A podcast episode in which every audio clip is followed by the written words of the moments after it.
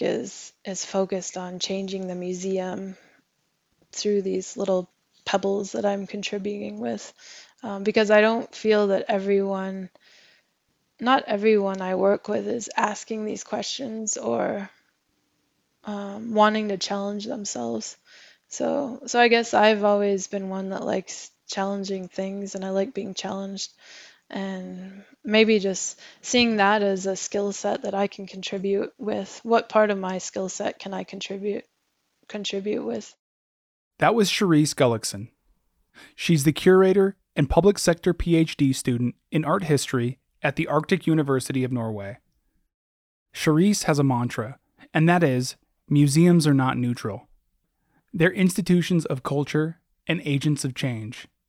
This is a relatively new concept, because historically, museums have been repositories of antiquities, often displaying artifacts with problematic pasts.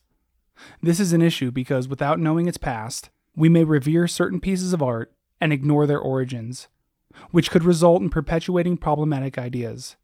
So, a lot of Charis's work is focused on contextualizing classic art so that it can be used as a tool for change. So, here she is, Charis Gullickson. Welcome to Chattermarks, a podcast of the Anchorage Museum. Dedicated to exploring Alaska's identity through the creative and critical thinking of ideas, past, present, and, and future. future. My name is Cody Liska, and I'll be your host. Where do you think your passion or your interest in northern places started? I guess it started um, back when I mean I'm I'm originally from from Alaska and I've always been fascinated by this landscape and this place and and for me I guess I have two homes. Um, there's a Sami artist named Áillohaš or Nils Aslak Valkeapää and he has a poem titled My Home is in My Heart. And for me, I have two homes, um, one in Norway and one in Alaska.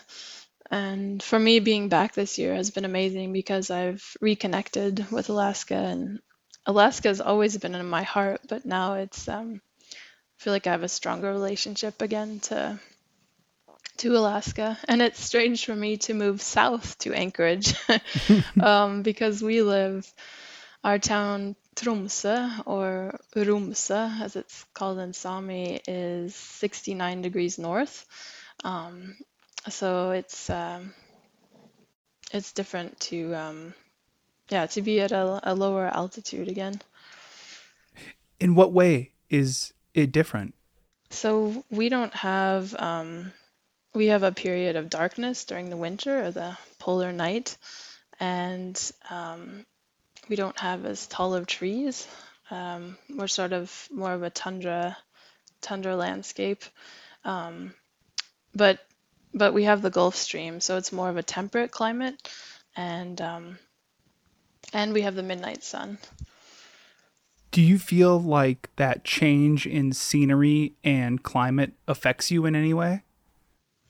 Yeah, definitely. I I feel like I I get a lot of energy in Norway from my favorite season is winter, and I get a lot of energy even during the dark period, which might seem strange, but it's kind of a time where you can meet with friends inside and also enjoy, you know, enjoy being outside, but but here I felt like there's been sunlight all year round. So I guess I've gotten energy in a different way, mm-hmm. like um, with having more sunlight.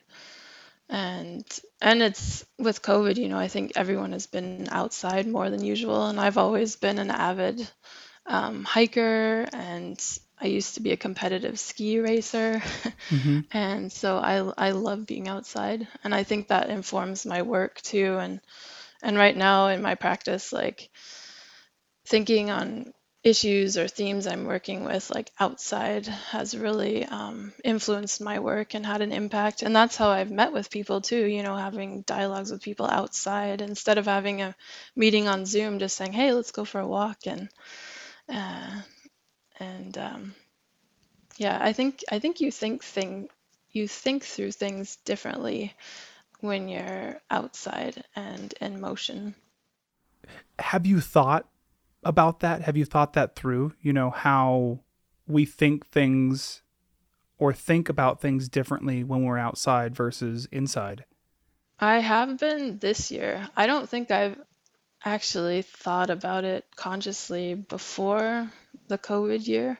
Um, but also realizing like the effects it has on my mental health if I don't get exercise or go outside. Mm-hmm. And so it's definitely been a more like um, conscious thing. And then in my work, I'm doing a lot of self reflection on my, my own practice and my role as a, a curator at a museum. And so it's kind of extends to then other areas of life. I mean, I, I've always felt like my work and life are kind of, they go hand in hand.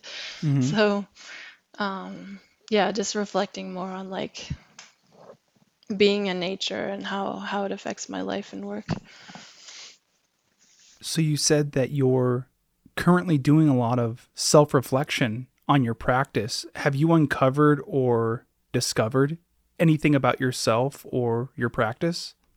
Yeah, definitely. I I mean it's a they say like doing your PhD is is a journey and for me that's really um, how I experience it and um, basically like in my project I'm learning to see and learning to undo and it gives me the opportunity to look at my practice and you know kind of trust my gut instinct that perhaps things we're doing today aren't sustainable for the future or perhaps aren't ethically acceptable like in in museums if we think of museums as social agents and agents of change mm-hmm. and really delving into that i know that as a museum curator when you're in your day-to-day work and you're running from project to project and talking to artists and i don't think you really have the time or or um, maybe not have the time but you don't prioritize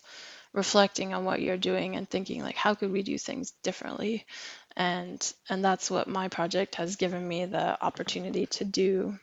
And i've worked at our museum since 2008 and it's an art museum in northern Norway or in Sapmi, which is a Sami name for the territory the Sami indigenous people inhabit in Norway, Sweden, Finland, and Russia.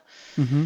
Um, and so I've sort of seen, you know, I've been under two different leaderships at our museum and seen an institutional shift towards decolonization, and that's why I'm so enthralled by the the work the Anchorage Museum is doing and seeing how I can bring that back to back to Norway. Um, and I've seen a change at our museum going from more of like a shrine or treasure based model of the museum to one that's working towards um, being a social agent of change. Mm-hmm. And and I'm like a, just a one you know like i'm i'm hoping that my project will be like one piece to to the larger picture of museums and um, working towards change. So it, it's it's hard work because i mean you it but it's amazing because you can look at projects you know that I, i've done like 10 years ago and thinking today like how differently i would have done them now or like realizing like oh okay that's how it is. So i, I guess it's about part of decolonization or indigenization, which are themes I'm working on, is is really learning to see and making space for the whole truth and realizing that museums are not neutral. I guess that's like my major mantra in my project is museums are not neutral. Mm-hmm. And I think a lot of museums and even ours have sort of hidden behind that facade for a long time. Um, and uh, and that's the part of the the learning to see and realizing that your position um, affects how how you how you see things and how you work through things. I really like what you just said about the whole truth. What do you think the whole truth looks like? Well, that's a big question. I, I don't know if I can tackle that one, but I maybe I should use an example from my, my work. You know, I'm I'm doing an analysis of a painting from 1840 that's in our collections, and it's not a random painting. It's a it's a collection highlight or a, a treasure, as as people often say in Norway. You know, you hear about these treasures that are hidden in the basement, or or usually, I guess the treasures are the works that are always on view that people come to see, and this painting we have typically displayed it, you know, with what we call a gravestone or a tombstone label with the artist's name, um, date, acquisition number, perhaps like uh, credit to the funders of the acquisition, and um, not really given people, or museum visitors a lot of context. And um, I kind of wanted to look at this painting and and I'm proposing to unhighlight it because I saw problematic issues with it. And, you know, museums can actively and passively frame things. And this was a painting that, without providing context, I argue that, like, we don't actually see, visitors can't see the painting. And it's a painting that is a portrayal of a missionary uh, named Lars Levi Laestadius, and he was a missionary during that time it was painted. So the painter is a romantic painter named Francois Auguste Biard, and he traveled to northern Norway with a French research expedition in 1839 and actually met this missionary and then was commissioned by King Louis Philippe uh, to do this painting. So he does a lot of sketches on his travels in uh, northern Norway and Svalbard, and then returns to Paris to paint this painting that was shown at the Salon in Paris in 1841. Mm-hmm. And I guess like so that it shows Laestadius preaching to a group of Sami people. And it's a very like romantic, composed landscape with over exaggerated snowdrifts. You know, he visited Karesuando, which is the Swedish village where this is, and there it was raining at that time. So we know it's like a very composed landscape, but it shows like what how you would imagine um, a polar landscape or you know in this arctic like landscape mm-hmm. but anyways we haven't provided context to visitors so i've been going into um, Laestadius's letters uh, and into the archives of newspaper letters he's written and he was actually a grave robber. Hmm. And so he he helped French scientists procure and and locate um, Sami skeletal remains, uh, crania, but also skeletons that were then stolen from these graveyards and sent to museums in the south, in France and in Stockholm. And it was a means for him to alleviate his family out of poverty. And he's sort of this contested figure because he was part of the colonial Swedish church. You know, he's he's converting Sami people to Christianity, but at the same time, he had Sami background himself and he preached in Sami. So, on the one hand, like Sami people are allowed to maintain their language, which was being taken away from them through these hard, brutal assimilation policies at that time. Um, but then on the other hand, he's like you know, stealing skeletal remains of the people that he's supposedly empowering. Mm-hmm. And there's a lot written on Laestadius, but not many researchers have focused on this aspect of him.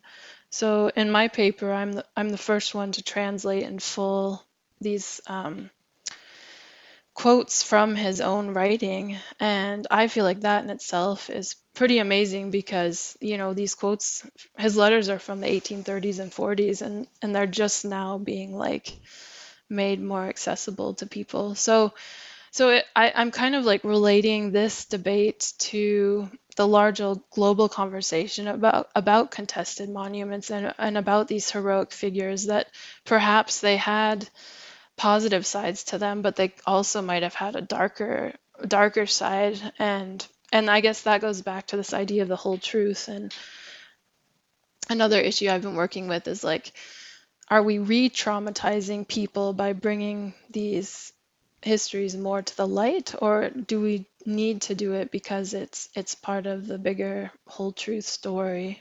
And then how do you tell this story to visitors? How do you give them more context? Yeah, that's that's really interesting. You know, how do you think we deal with these challenging pieces in museums that reflect outdated, darker ideas? Yeah, you know, I uh, and I can speak like mainly to our museum. I mean, there's there's great interventional work I've seen going on at other museums, but I think a lot of times, you know, the museums have traditionally hidden behind the objects and not like brought these stories more to the foreground. Um, but inner through intervention, you can sort of disrupt that, and I believe there's power in disruption. Because if you compare it to monuments, you know, people walk by monuments. Maybe they pass one every day when they walk to work or walk to school. hmm Um, and you don't really think about it. And then an intervention can sort of stop you in your tracks and ask you to question or see things from another perspective. And I think that's what art does a lot is is um, enables you to see things from from different perspectives and makes you think about things you've never thought about or see, seen things from a new angle. And so these highlights, you know, the museum hasn't been a neutral part in making it a highlight. So I'm questioning like should we, you know, with monuments, should we tear them down? Should we make a new one? hmm How do you grapple with that? And and I'm sort of relating that to collection highlights. Like how do we demote the painting or how do we see more sides of it rather than just um, praise it as like a uh, an object of aesthetic contemplation, but rather activate it and and see how relevant these paintings are today. You know, with uh, Laestadius, the painting of Laestadius by Biard, um, there are still today many skeletal remains in collections in Europe that haven't been repatriated, even though they know where they come from and they're well documented, like which family they belong to. And so I feel like that that is a history that's embodied in this painting, uh, making it very relevant today. So you can't just shrug off historic paintings like they have much relevance today, but how do we activate them as tools rather than, you know, just this complacent object that doesn't do anything? Do you think that means including new text on a plaque or taking it down completely?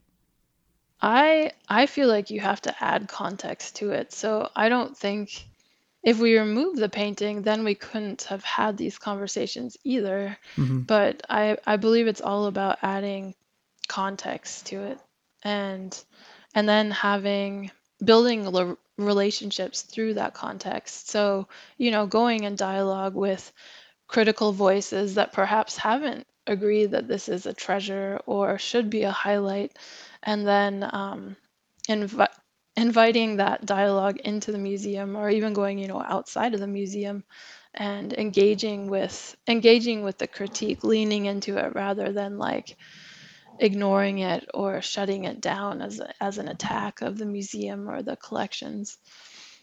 So really, I, I don't think we should de-accession the painting or but that we need to contextualize it and activate it as a tool. hmm Because I think that when things are hidden from the public, the public or certain portions of the public start to uh, question why maybe it's hidden or taken down, and then maybe they they form their own narrative, true or false, around that. Right. Yeah, and then I think museums too need to acknowledge that like if they if they don't know these stories, then they need to they need to learn about them and and realize that there is lots of knowledge outside of the museum and then welcoming that into into the museum or you know co-creating co-producing things rather than being this authoritative voice that um, wants to claim it has all the answers. And and then maybe also being bold enough to to do it wrong you know you have to you have to fail to to be able to be successful sometimes. So like taking that stand of maybe we're not doing it right but i think my approach in my work is always like trying to approach things with a good heart and a good mind and not having like hidden intentions or or um, trying to really question like what why am i doing this work and who is it for? Um, and that that i feel like you need to have when you approach anything and hopefully that will help help the situation rather than yeah then then the public sitting there you know thinking they're hiding something what is- Mhm. what is this all about How does colonization figure into your work? So in in Norway, um, there's this concept called Nordic exceptionalism. Um, there are a lot of theorists and scholars that believe Norway has sort of ignored its colonial history. And for me, it's interesting to compare that to Alaska because Norway was under colonization for 500 years, and they were first under a union with Sweden, no, with with Denmark. I'm sorry. And then after that, they were under a personal union with Sweden. And a personal union is where the two countries or the two nations have the same monarch, but they have separate rules, separate boundaries. So so they have more of an independence, but they're still like in this union. And when Norway gained independence, um, you know, there there was a really harsh assimilation policy of of the Sami and of the Kvens, which are the Finnish peoples of Norway. And like the most intense period was from like 1850 to 1970. So if we compare that to Alaska, you know, this is like the same the same time. It's not an it's not an old history. It's relatively new of Mhm. like assimilation and and in Norway it's been called Norwegianization rather than colonization. Um, but researchers say that Norwegianiz- Norwegianization is actually a pretty peaceful word compared to actually calling it what it was. Like it was brutal and it had massive repercussions. And there's a Truth and Reconciliation Committee that's set up in Norway right now um, that is supposed to deliver its final report in 2022, so next year. And I'm really curious about what that will amount to because, you know, even in that report or in this committee, they're using that term, Norwegianization. And I feel like these um, semantics have allowed allowed colonization to seem maybe not as brutal brutal or that it hasn't had so many repercussions and whereas Sami scholars say that you know colonization is still ongoing. It's not something of the past, but it's um, it's it's still going on today. So for me, that's part of my learning how to see. You know, I am I am a non-indigenous person, but I I see myself as an ally, and and I also reflect a lot on my privilege. Um, working in a Norwegian art museum. Um, and then also with my background as an immigrant to, to Norway, um, being an American. Mhm. So, so I think like it's, um, yeah, it's something that I'm still learning about, and but but it's interesting to compare it to the conversations that are going on here with colonization and and to see what work the museum is doing. Has any of that impacted your work at the Northern Norway Art Museum and your research as part of your current PhD program? Yeah, I, I think so. I mean, and and this idea of being in the north, you know, we have so many similar themes.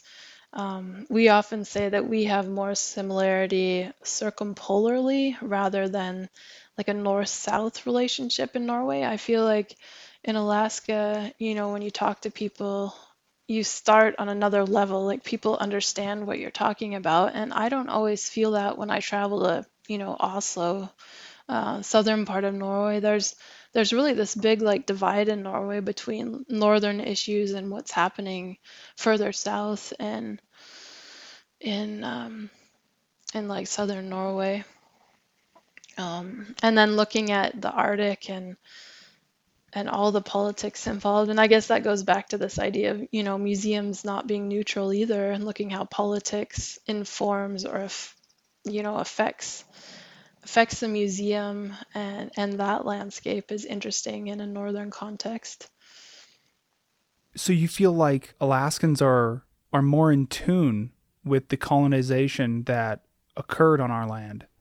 I think so. And and I've seen that change happen since I was little. You know, I I grew up here, and I skied at Kincaid all throughout my childhood, and I never knew of the stories that Aaron Leggett and the Anchorage Museum have worked with. So that's sort of like, you know, the this myth of Alaska being like a, an empty space or you know a, fr- a frontier that no one has has encountered. Mm-hmm. That sort of narrative, I would say, was more common when I was younger.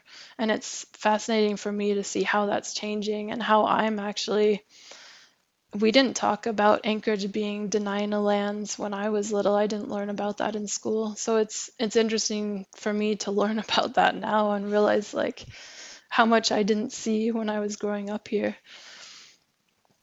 Yeah, that's interesting. You know, I grew up um, or when I was growing up, my parents were very in tune, you know, with the uh, the idea that this land has been here with people on it for thousands and thousands of years, and so I grew up just just knowing that, and you know, friends around me also knew it. So you know, that's kind of an interesting juxtaposition. Getting back to how you said Norwegians view their land and kind of their place on it. Yeah, yeah, and in in Norway, you know, people will say that the Sami and the Norwegians have lived interwovenly or their cultures have been interwoven for a long long time. So i think that's why you get these concepts like nordic exceptionalism and they they think of colonization happening somewhere else. But that doesn't like get rid of the history of assimilation which is a very recent history um, so there's sort of this fight about like who came first, Sami or the Norwegians. But if you look at archaeology, like the Sami were there first, but I think there are still many Norwegians today that have said, well, we have been here, you know, equally as long as the Sami. So it's um, it's really complex, and I I feel like that's one thing I try to do in my work is like try to avoid like uh, watering down the complexity, but giving space for ambiguity and complexity and realizing that these things are never like very easy black white narratives like um, and i think that's how they often are portrayed in the media and, how you get this polarization of you know good bad um, and right or wrong and, it, and it's usually not like that. It's usually really complicated and multifaceted you know, I've I've always thought that that is such an interesting thing to pursue and an interesting endeavor is to convey these extremely complex historical issues that like you said are so multifaceted.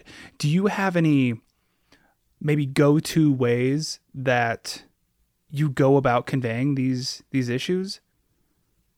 Um I guess just trying to always remember different perspectives and keeping an open mind maybe like going into things and saying like i don't have all the answers. Like how can i learn more about this? Really like uh, and it's something that how how do i say like i feel like you're you're always learning things. So like mm-hmm. i i probably won't do it right this time but then i find something or like a new piece that will help me work in a different way next time. Um, but it's it's also like maybe learning through others. Like I I I really am a strong believer in collaboration and I, I don't do any projects really without collaborating with other people. So realizing that like you never get places on your own or alone. hmm Um, it's always in collaboration with other people, and I think that that really allows you to have maybe add to that complexity, like when you're when you're working with others and for others. Yeah, understanding that it is an ongoing conversation. Right. Yeah, you're never finished and never thinking like um, one thing I'm working with in my work right now is like trying to get away from the idea of being a superhero. Like you can't fix everything, and and not being too am- overly ambitious and just saying like you know I'm just contributing one small thing. I I heard um, a talk by Heather Ahtone the other day, and she's a um, Indigenous scholar and curator, and she said, you know, she likes to think of the Grand Canyon, and the Grand Canyon has this big divide, and all of us that are working are like contributing with one pebble, and eventually one day, you know, all these pebbles will will kind of fill that divide. And I thought that was a nice metaphor hmm uh, for thinking about it, because yeah, we're really only contributing one small piece, but but then someone else can come along and build on that one pebble that you placed there. hmm And I think that that's a very manageable way to look at it and a democratic way to look at it too, because everybody is contributing to this ongoing story. So then, Right. in effect, you know, we're all kind of owners of it. Yeah, yeah, definitely. And that's kind of empowering to think about because, um, yeah, how amazing if it's like something that everyone feels like they they have played a role or like they have a relation to it. Because I think that's what museums have failed at before is like doing these cool projects, but you know, visitors come and say, well, what's in it for me? Like, what does this have to do? But when you involve other people and work collaboratively and co-creatively, then it gives meaning to other people, hmm um, much more than like just a museum laying out the facts or laying out the story and here you go. Hmm How do you think museums can work towards helping the effort in decolonization? I think that we need to do more than what we're doing. I mean, and that's been interesting for me to think about coming from Norway, because in Norway there still is a lot of public funding for the arts. And so I feel like a lot of times, you know, that's really something that I, I don't want to say like the museums are hiding behind, but but I feel like in Norway a lot of times the museums aren't challenging enough or asking critical questions, um, and even provoking. We did a project in 2019 called Like Betsy, and we did an intervention outside of the museum, and that really like sparked something because we experience that people that come to the museum are, are usually in agreement with the museum, and you don't engage with the groups that don't even know the museum exists. But once you go outside of the museum, then you engage with all these other groups that that you wouldn't have engaged with necessarily. Um, but yeah, I don't I don't think we're doing enough. I mean, from from my standpoint, I think in Norway there's a tendency to to maybe shy away from it, and I um yeah, I think we need to be held more accountable.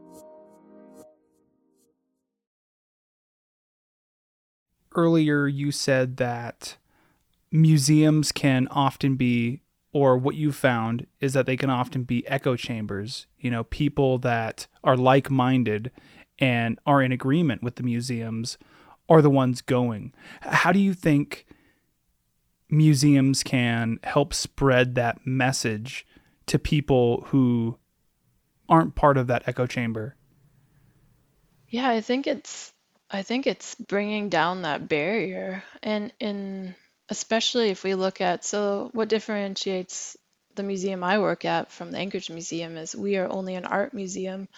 And I especially in Norway, you know, art museums have this still today are seen I argue as elitist spaces, spaces that are maybe associated with wealth or privilege or whiteness. And and how do we um, I feel like we have to do it in a meaningful way. It can't just be a decolonization cannot just be a checklist. It can't because then it's a metaphor and then it doesn't mean anything. Mm-hmm. So it really has to be done um, by engaging community and then yeah, how do you engage those groups? Um, but there's a long ways to go with like saying you know this belief that if if we say the doors are open to anyone anyone will come in because there there are still a lot of groups that don't feel like it's a welcome space for them. And it's something i think a lot about in my work but um, decolonization can be as simple as starting a new conversation. And you can look at decolonization also as something super complex and it is but maybe it would help sometimes to simplify it a little bit and think of that as yeah, decolonization can be starting a conversation. So maybe the museum goes out of its walls and engages with people through conversation just to get that spark going or to start to plant that little seed um, that will grow into something bigger and then it's it takes time too so it's something that has to be nurtured and cared for and worked continually worked on. Um, or else it, it becomes just a, a trope or a you know part of a checklist. Yeah piece by piece like we were talking about earlier. Right. And i i love this phrase by the black space manifesto that says um, move at the speed of trust and trust is something that museums have traditionally had a lot of um, with the public. And and I like to think of that as my motto has become this move at the speed of trust so that you do things in a good way and you don't um, you don't lose those relationships that you build up you're continually working on them and nurturing them but Mhm. it, it does take a lot of time so it's it's not easy do you think contemporary artists play a role in helping us understand our world Definitely. Um, and I, I feel that they challenge us and that and ask these critical questions. But they do it in such interesting ways and and especially, you know, looking at like interdisciplinary artists and and artists that are doing interventions, I, I find very inspirational and sort of like bridging the gap between reality and and fiction um, have been very very important right now with everything that is going on like all the all the issues that are going on right now in in our world. Do you have any examples of maybe how certain pieces of art can help us understand our world. So i guess right now i'm i'm starting work on a paper on contested monuments and and i'm really inspired by a piece that um, nicholas galanin did in australia. I believe it was sydney for the biennial that was there. And how just this amazing way of like twisting it so that you yeah it's such a simple move but it, it is so uh, empowering like i don't know if you're familiar with the project but there's a statue of cook in sydney in the public square and he excavated like the silhouette of the monument in in the grass. So it looks like the statue is casting a shadow on the grass but it's cut out in the ground and and it's sort of you know that I've seen monuments where they've covered them with like a plastic black garbage bag so it looks like they're in a body bag insinuating the act of like burying the the monument in the ground. I thought was such a a powerful like statement and way to um, way to look at it. Uh, and this idea of what do we do with these contested monuments and these colonial legacies um, burying it without really burying it but like sh- showing that and then so that's that's a piece I find very very interesting. Mm-hmm. And and I like this idea of like doing an intervention because it's also something that is, is temporary, um, but it's it's so empo- um, powerful because with digital images, you know, people interventions are often done in the public space, and people take take pictures of them and then they're on social media. And so, even though it was perhaps um, a temporary thing, then it isn't so temporary anymore because it exists and lives on through these digital images that are everywhere and shared globally. Mm-hmm. And then often artists using the same language that they're critiquing, I find really interesting.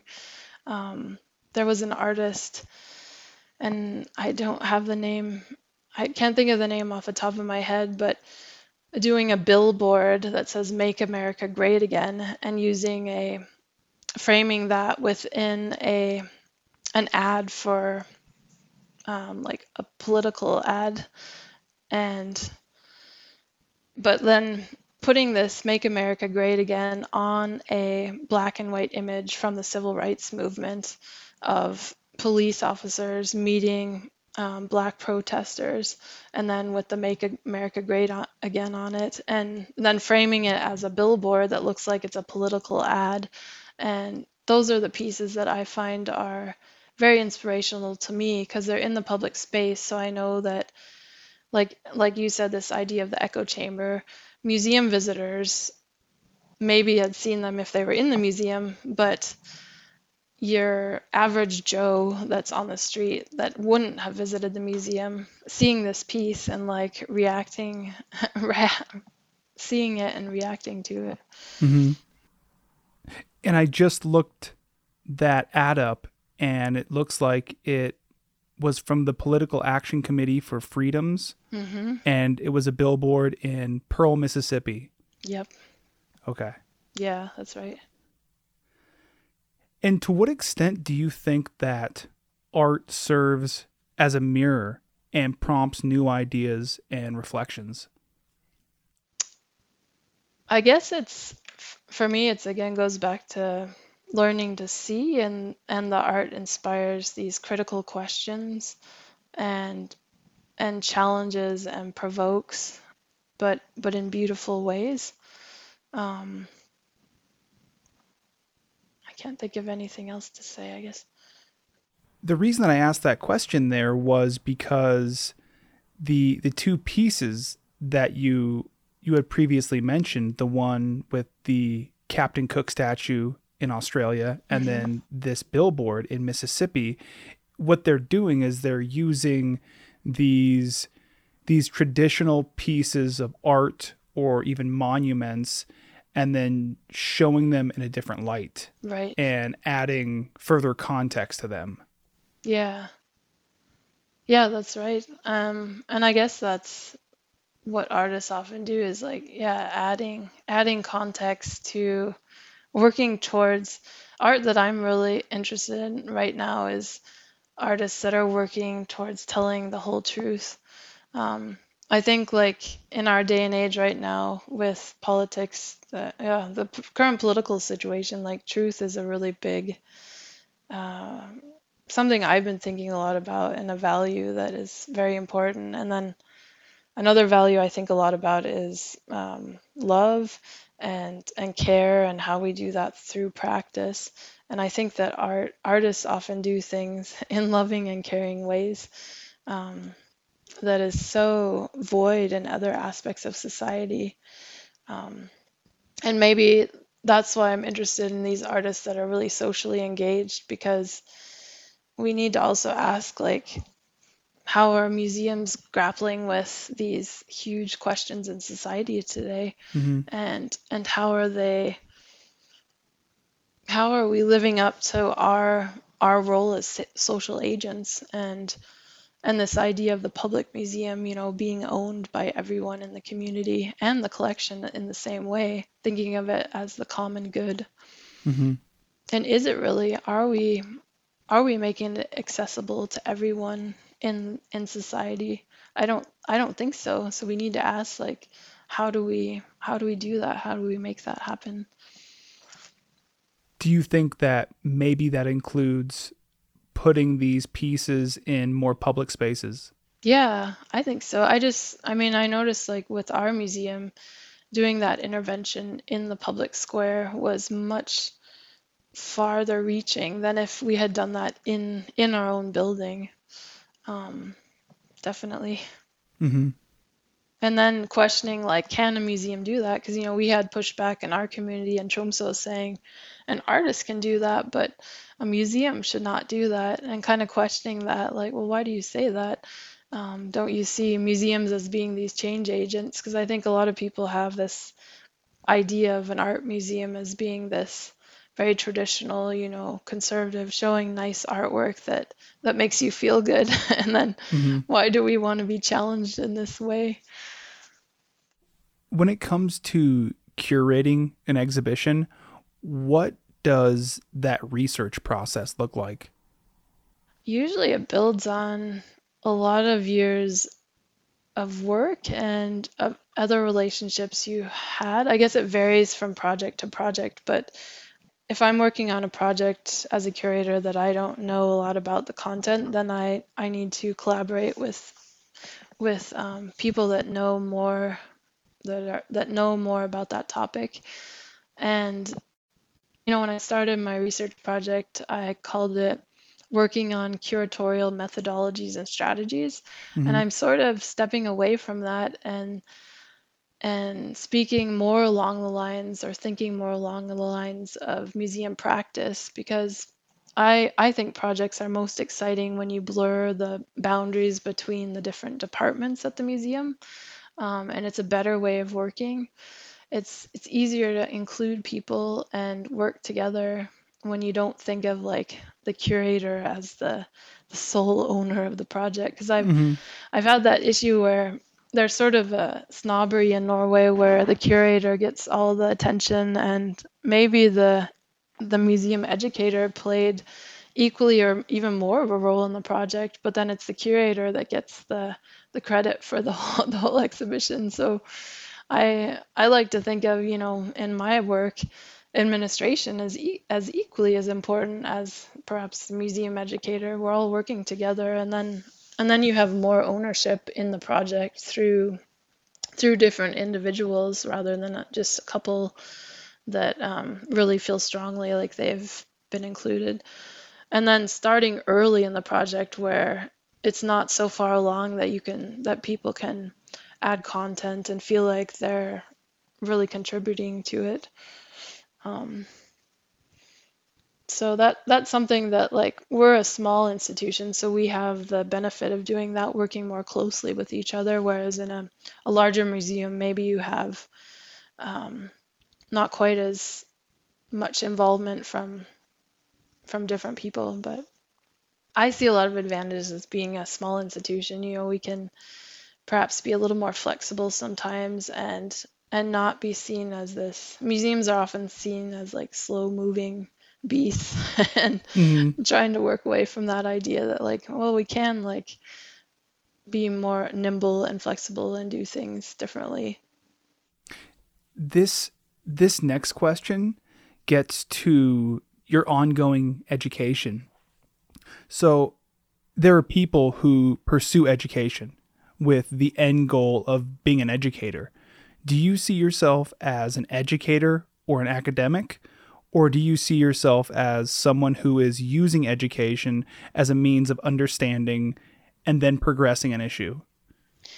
yeah i definitely see myself as using my education to understand things um, I don't see myself as an academic. In my project, I I mean I I am an academic. I'm pursuing a PhD, but but I I'm trying to bridge the gap between practice and theory.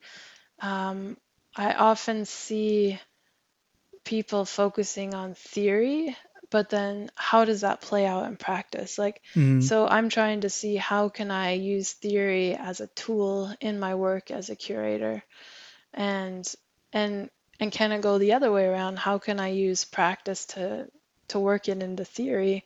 Um, so my um, my project is a public sector PhD, and it's a little bit different than if I was only based at the university. It, it's sort of trying to to engage institutions with or public institutions with the university and and I'm hoping to bridge the gap or to to try to tie theory and practice together um, because yeah why are we doing the theory if it's not a practical tool like what's the point Mhm. um, so yeah I, f- I feel like my education is giving me tools for my future work to hopefully see that better is possible That's great. I like that. Better is possible.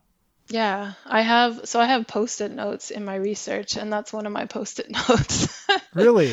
yeah my i have these post-it notes that sort of get you through you know like one day at a time and um allies have the responsibility to act um, a way of thinking through how we might do something different opening space to move forward and my key one that i that is very important is don't get it right get it written hmm and and that's sort of something I struggled with in the beginning. You know, there's this sort of you're doing a PhD at the university and it's a scary thing and and a lot of people like have this performance of like setting up their office and and and then you don't you don't you're you're always reading but you're not writing. So hmm it's better to to get things down and see writing as part of the learning process rather than like the final written word. When did you start collecting those post-its? Um, I started when fall of 2019 when I started my project because there's sort of these, you know, like moving move at the speed of trust. I had all these like um, things that sort of spoke to me like when I was doing my research and and talking to people and I was like, "Oh, that's good." And then you just like write it down and hmm and I'm, you know, in the digital age, like we do a lot more reading digitally instead of like in, in books and and even typing instead of writing. But there's something there's something about like the the post-it notes or like hmm the the piece of paper that I I think it has meaning and it's a it's a different um uh, it's a different way of seeing that it uh, than seeing it just on the screen. Well, it's tangible. You know, you can touch it. Yeah, yeah, exactly.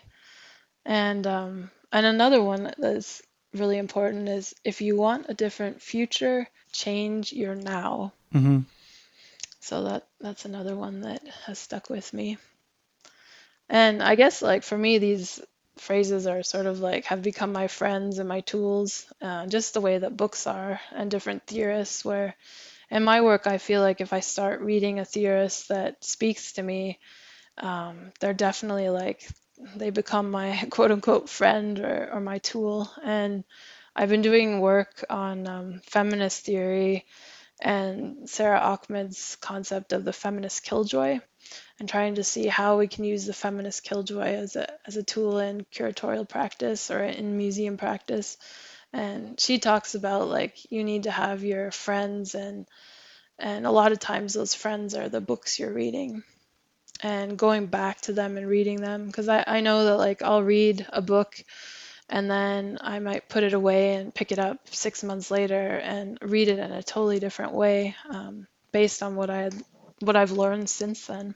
Hmm And in the same way, like establishing like friends as researchers that are working on similar themes, like you can't work on this like the work I'm doing, I feel like you can't do it alone. It has to be done and decolonization work can't be done alone. It has to be done with others and in in sort of a community of other researchers or museum workers that are also doing that work. Do you see any similarities across the international Arctic borders? Yeah, definitely. And and like I was saying, I feel like you kind of feel like you're meeting your people as you meet other people in the circumpolar north. It's you're already uh, one step ahead in the conversation. It's like you you get what you're talking about um, that I don't I don't see as much when I'm in other like outside of the north. And I've done projects like collaborated with people in, northwest Russia and and also like throughout South Sapmi and Sweden and Finland, um, and even like through Canada and Alaska. But yeah, there's this like common understanding of of issues and and you know we're experiencing climate change at a faster rate than other places in the world. Mhm. Um, so like relating on those issues and and resources extraction. Um, you know, Norway is known to be very green in terms of uh, renewable energy, doing a lot of work with like hydroelectric power, wind turbines, but at the same time, it's built on yeah, petroleum. So Mhm. it, it's kind of looking at, at at those stories too. I um and there is a lot of pushback from Sami communities on wind turbines, and it's not my field of study, but it, these are issues that really interest me and that are very valid today. Um, and also resources extraction through mining, and and in Norway, a lot of people complain about resources being ex- extracted from the north and taken outside of the north, and and sort of seeing seeing that in Alaska and and what's going on and and it really it breaks my heart that it can be happening. And and what do we do uh, as as a museum? What role can we play in in working on those issues? And that's what fascinates me about the Anchorage Museum being an interdisciplinary museum and how they incorporate art through their projects you know as opposed to being like a traditional art museum because I, I like the way art is a natural part of working through those issues rather than like seeing something seeing art as something separate and that can't play a role or have a voice in these conversations. Mhm. And there we have a long ways to go, but why aren't artists included on important debates, you know, and why aren't they at the table? We have a lot of conferences um, in Tromsø that have deal with Arctic issues in the circumpolar north? And why is there this division between like the scientists and the politicians? And why aren't artists in these conversations on these serious issues? Because i Mhm. feel like in in norway maybe people don't see that link or see artists as equally important in in discussing and working through these things taking art seriously and artists seriously. Mhm. What is important to you for people to understand about northern places? I think, um, and the museum or the Anchorage Museum works a lot on this, but seeing it not as a periphery, but also that it's equally the center as other places. Like it just depends on your perspective, and and seeing it as a as a place of complexity and not this empty, desolate, open place, but a place of of histories and indigenous knowledges and people and also, you know, all the the natural life, the wildlife that lives there. Mhm. Um, but yeah, seeing it as a place of complexity and not this like romanticized, um, exotic, like exotified entity or object. This man-made thing. Right. You know, when you think about when you think about your work, your mission, and also the people you've met along the way, what kind of stories come to mind?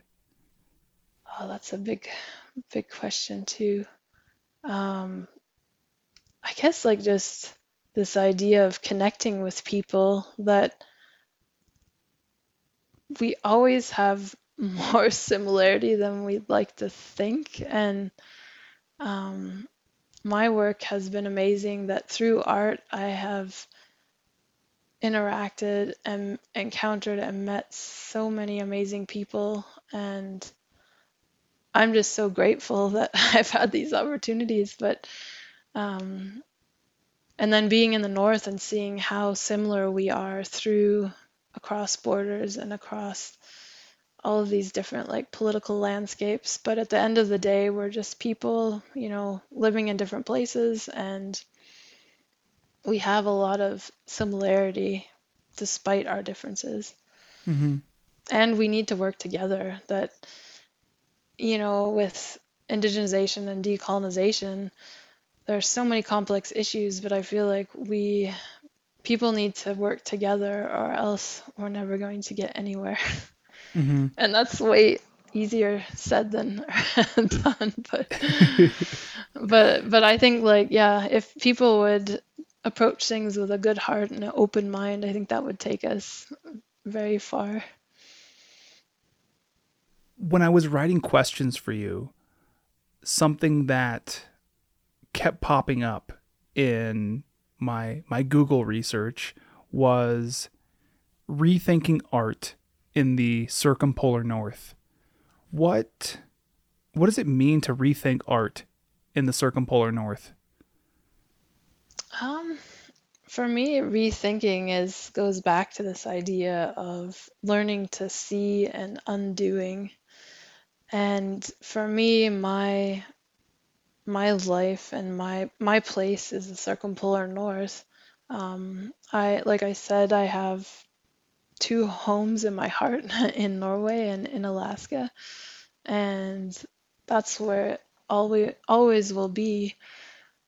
And my work has been writing about and thinking about artists and art that haven't been part of the the dominant narrative, I guess you could say. Like when I went to, I did my undergraduate work in art history in Montana at Montana State University.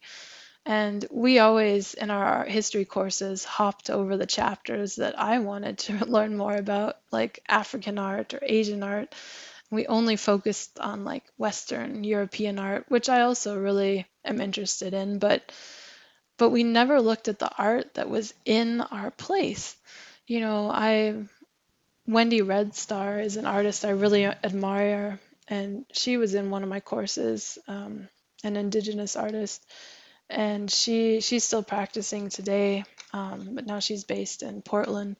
Um, but I thought, why aren't we learning about Native American art? We're in Montana, you know, Mm-hmm. and and then I moved to Northern Norway and started my master's, and we could choose anything we wanted to do our thesis on in art. And I thought, I've always wanted to learn more about the art in my place. Uh, so that entailed doing doing a cross a cross comparative study between an Alaska Native artist, um, Iñupiaq artist Ron Senungetuk, and a Sami artist, Sami Norwegian artist named Aslaug Juliussen. And it was the first time in my education that we had studied, that I was able to study like art that was around me and in my local environment. And it seems kind of like straightforward, but but at that time it actually wasn't that straightforward.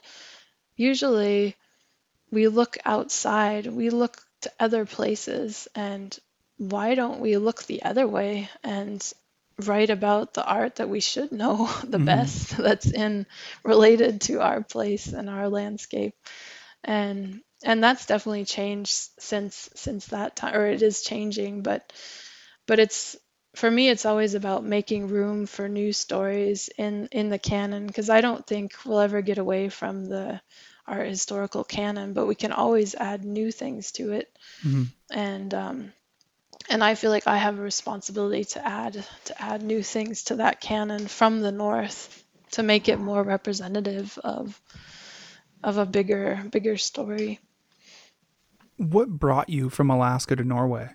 cross country skiing. I I used to be a competitive racer and I have Norwegian ancestry and my senior of high school, I went to Dimond High School. Our coach took us to Sweden and Norway to do some competitions for a two week period. And I was a senior in high school and I came home and I told my mom, I'm moving to Norway.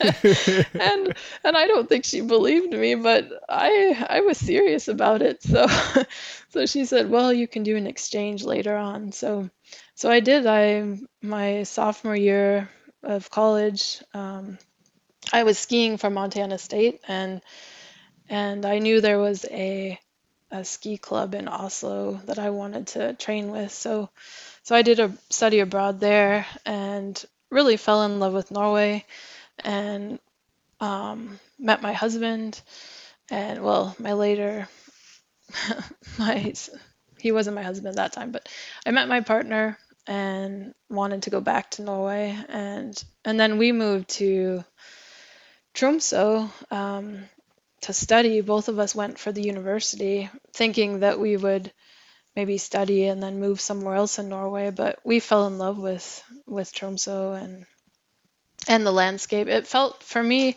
northern Norway feels more like Alaska than southern Norway, and you know there's fjords and mountains and and more like of a extreme winter than you have in southern Norway. So so yeah, that was I moved there in 2004 and and here we Mhm. are.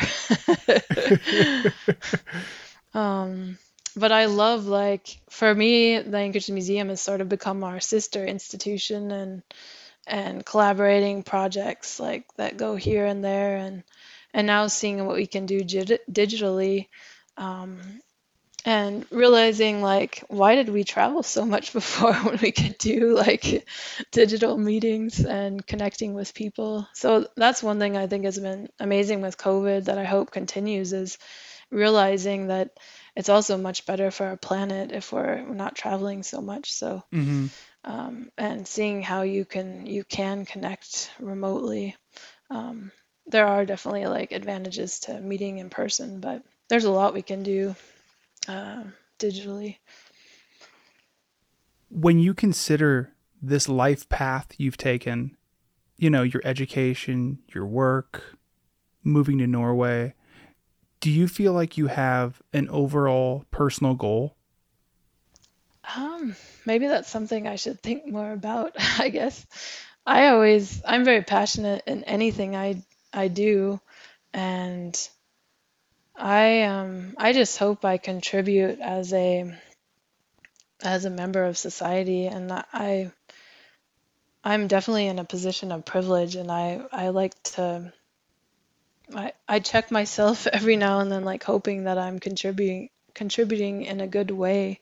Um, but um, right now my work is is focused on changing the museum through these little pebbles that I'm contributing with um, because I don't feel that everyone not everyone I work with is asking these questions or um, wanting to challenge themselves.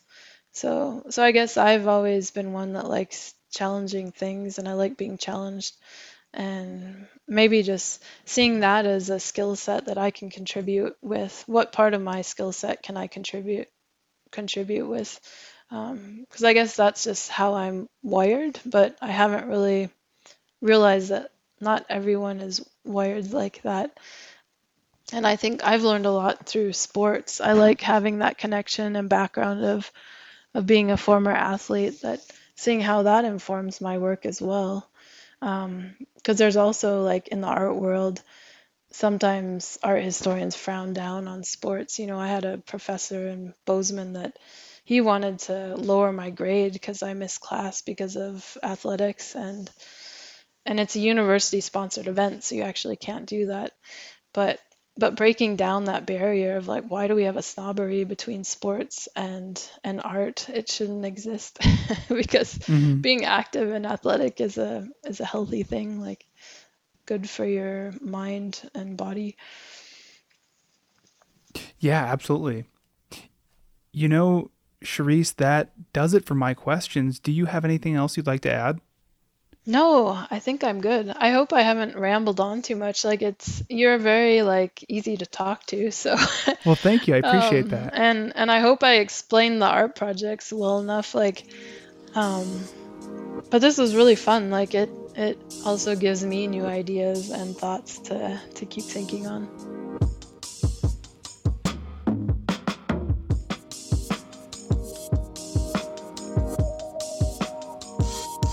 For more information about the Anchorage Museum, visit anchoragemuseum.org.